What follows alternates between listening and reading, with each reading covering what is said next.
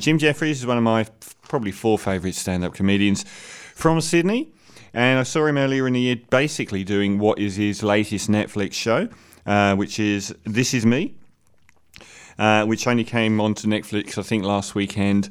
Um, he does a lot of other stuff. He does lots of TV now. And. Um, he's acted and he's been he, i think he had a short running sitcom and he does like a, a sort of political comedic, comedic daily show as well um, and I've I've really liked him. He's uh, he's sort of in the he's he's closer to the Doug Stanhope mold, I guess. He's not um, he's not a wildly political man, I guess, um, but he does involve himself in those areas, uh, and he's often obscene and boundary pushing as well um, which I really fell for in the original. The first few stand-ups I saw of him uh, pushed the boundaries a lot. Um, so he's he's sort of a, a, along that way. If Stanhope's at one end and, and Ricky Gervais is the other, he's, he's kind of in the middle as far as offendertronists go. Um, his new show, um, it's it's it, like I, I, was very critical of the Ricky Gervais show Humanity, which is a, a few months old now. Um, this is better in pretty much every way. He talks about himself a lot, but whereas Ricky Gervais talked about himself being on Twitter and talked about his money and talked about how other celebrities interact with him and so and so, this is much more sort of homespun stories. He tells some interesting stories. The highlight of the whole thing is when he is hired by uh, Mariah Carey to do a comedy gig at James Packer's birthday. And it's a long sequence, but it's by far the best and most interesting. Here, the name dropping is fascinating. And uh, James Packer's really got no idea who he is until he goes, wait, gun control. Uh, and he does a good like if you haven't seen the YouTube clips of um, Jim Jefferies on gun control, the best ever on gun control. He eviscerates every single argument for gun control brilliantly. It's the best 12, 15 minutes of comedy I think I've seen. Um, certainly in the modern era. It's, it's fantastic. And it made his name, it made him really famous.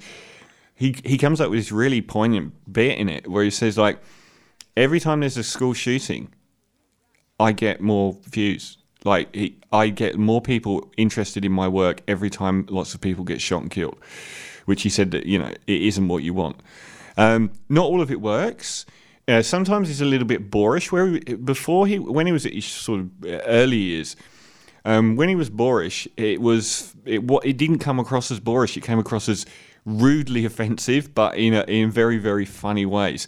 A couple of times here, he's a little bit boorish. Nowhere near as boorish as Ricky Gervais was, who did that whole thing on Caitlyn Jenner, and it was just tedious and it was it was ugly and it was obvious.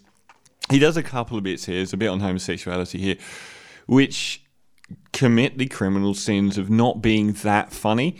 You can get away with murder if you're hilarious, but it, it has to be hilarious if you're going to push boundaries.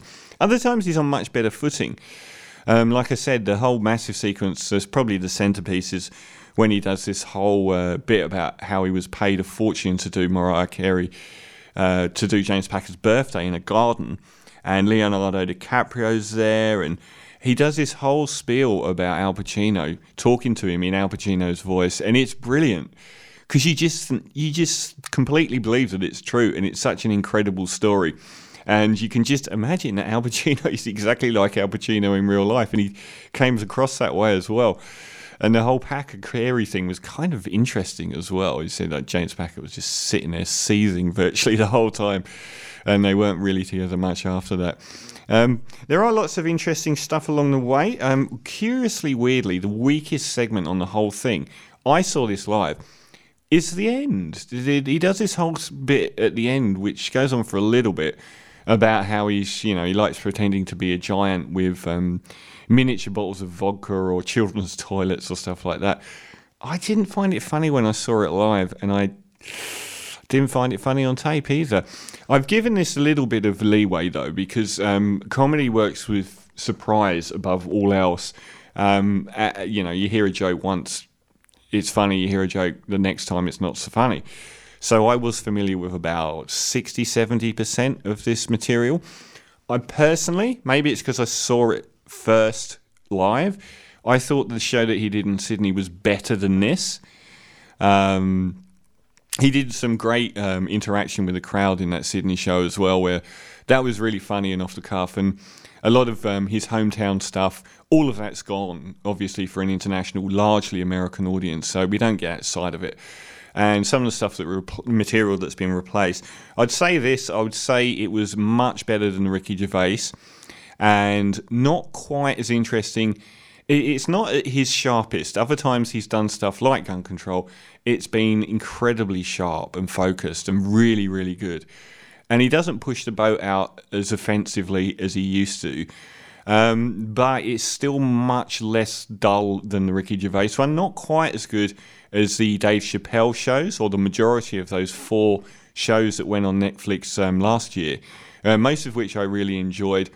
And I'd say out of all four, having seen all four in the last year, um, I saw Doug Stanhope live. Doug Stanhope is the one that is still firing at his best. Um, Chappelle a tiny bit below. Uh, Jim Jefferies a little bit further back, and Ricky Gervais quite a long way back. So I'm going to give uh, This Is Me a 7.5 out of 10. Uh, well worth watching. Probably 70% of it is really funny and not as good as some of the other stuff I've seen. So, 7 out of 10. Uh, this is from the original Lauryn Hill.